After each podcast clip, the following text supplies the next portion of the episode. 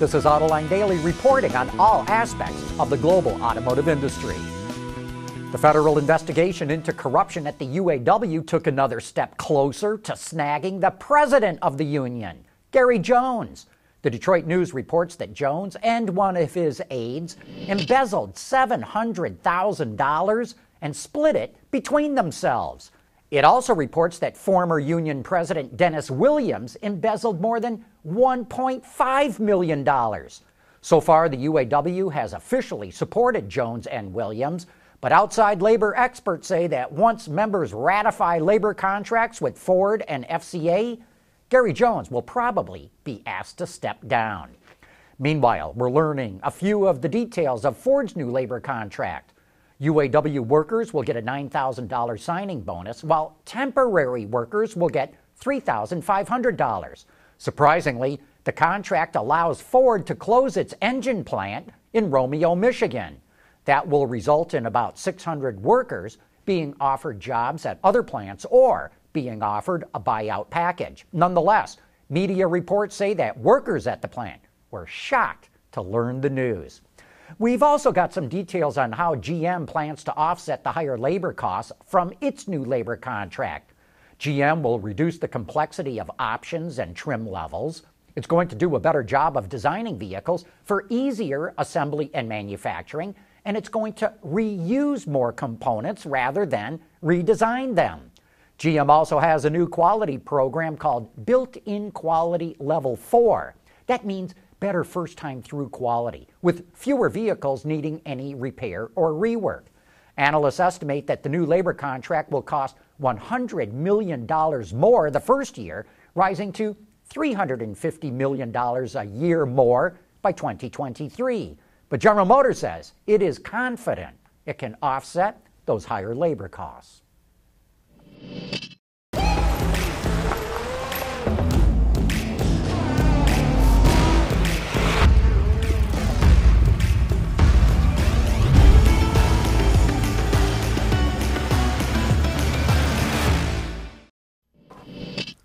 Motorcycle riders are vulnerable. That's why an Israeli startup called Ride Vision created a low cost solution which can be retrofitted to bikes. Called collision aversion technology, it uses standard wide angle cameras and a predictive algorithm to highlight potential threats to the motorcyclist. If one is detected, the system alerts the driver with visual and audio warnings. This is the first predictive system specifically for motorcycles to ever hit the market. Ride Vision also recently partnered with an Italian insurance company to offer discounts to riders who equip the system on their bikes. Automotive designer Henrik Fisker is back at it. He revealed more about his upcoming SUV called the Ocean. Fisker says he wants to cut the high cost of ownership and will offer a flexible lease deal through a mobile app which launches on November 27th, even though production of the Ocean will not start until the end of 2021. Fisker will also handle all the service and maintenance. The Ocean features a roughly 80 kilowatt hour battery pack with a range estimated between 250 and 300 miles. A solar panel on the roof adds up to 1,000 miles of range, but that's per year. A unique aspect of the vehicle is a fixed hood, which cuts down on the cost needed for sealing and latches. Under the hood is a lot of the electronics and the air conditioning unit, which will open up more interior space. The Ocean will be roughly the size of a Ford Escape or Chevy Equinox, and Fisker is aiming for a starting price of under $40,000. Automakers often show off SEMA concepts that we wish they'd actually make. And here's another one of those.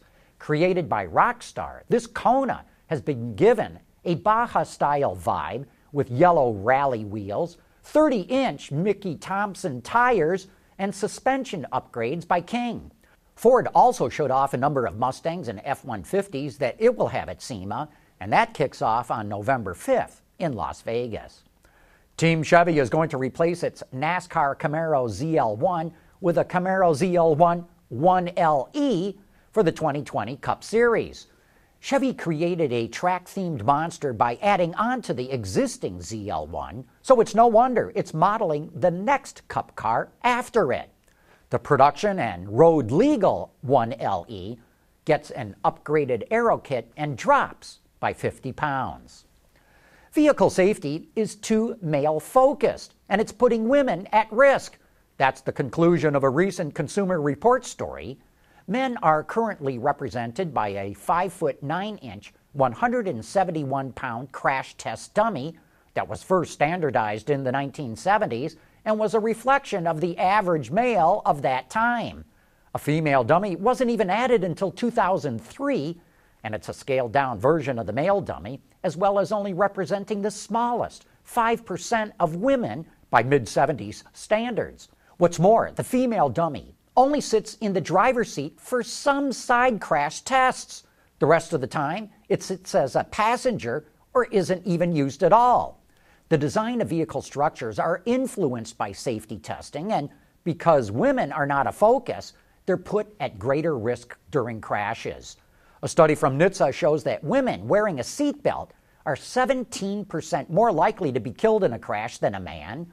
And another study from the University of Virginia found that seatbelt wearing women have 73% greater odds of being injured in a front crash than a man. And we say it's time for a change. Autoline Daily is brought to you by Bridgestone Tires, your journey, our passion and by Dana, people finding a better way. GM and Ford are taking a very different approach when it comes to the type of powertrains powering their autonomous vehicles. Ford's using hybrids because of the amount of electricity needed to run the technology.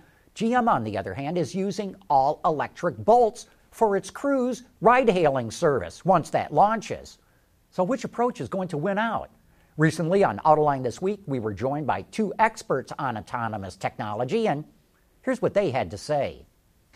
I mean, right, right now the autonomous systems are a big draw, right? When you when you look at the the cars that are on the road, if you open the truck, I mean, there's racks of servers handling handling all of the different all of the different uh, communications, right? When you look at a car that has eight cameras and ten radars and five lidars, that that's a lot of computing power that has to happen, and so I think it'll be a hybrid. Um, you know, but but Tesla's out there doing a full electric, so Tesla too, it's, right? Uh, it's uh, I, am not 100% sure which which way it's going to go. In my opinion, you're talking about a two and a half kilowatt or three kilowatt system just for the compute. It's just, I mean, that's a lot of power for a vehicle. Everything I've seen, honestly speaking, John, the deployment is really tied to some sort of uh, sustainability vehicle. So it's not going to be an ICE vehicle for sure. Mm-hmm. And more than likely, it will be an electric vehicle. And the synergy there is good because you have a BEV running at a 400 volt, up to 800 volt battery, and then you have the conversions in place to support these systems. Uh, to me, that is the synergy there. And then you have another aspect, which is when the vehicle is totally electric, it's easier to control from an autonomous perspective, right? Because everything is drive-by-wire, and all these outputs that come out of the compute to say steer this way or brake that way, it cannot be your traditional system, right? It has to be a electric-based system. So I see a synergy between EVs and AVs, and we, we expect that to be our future, really, both. You can watch that entire show on our website, autoline.tv or you can find it on our YouTube channel. Okay, now it's time for You Said It, where I respond to some of your comments. And a few of you accused us of anti Tesla bias when we reported that Tesla's third quarter earnings dropped. Dave Borinsky says, more Tesla FUD. Ignorance or intentionally misleading? Sure, U.S. sales declined between 3Q19 and a year ago, no Model 3s were being shipped to Europe or China a year ago, so all production was sold in North America. Now, all production is being sold but split between multiple continents. Obviously, that will result in lower U.S. sales. Very poor reporting, Autoline.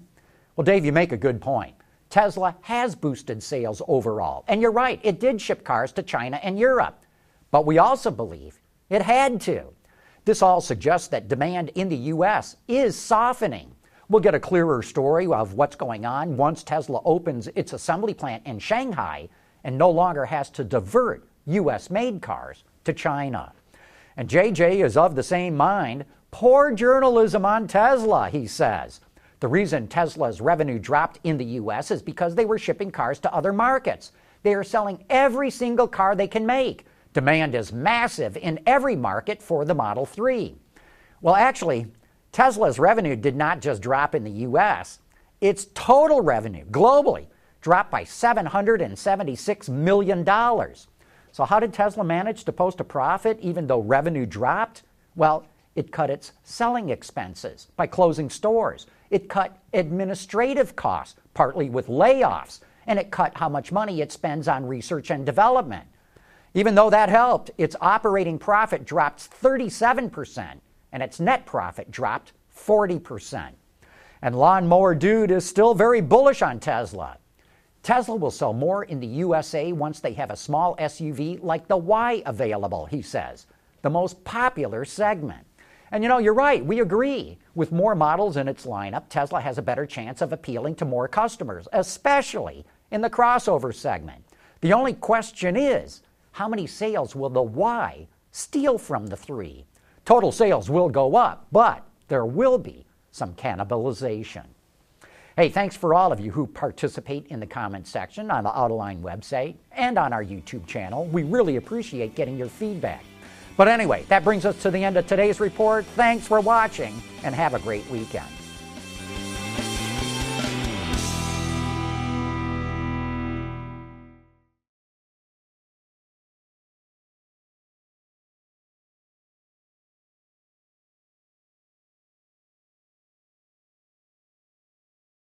Wards is the industry leader for news, data, and analysis. That's why companies across the globe subscribe to our premium service, maybe even your own. Log in for subscriber access now. Check your company's intranet for details and rely on wardsauto.com to keep you informed.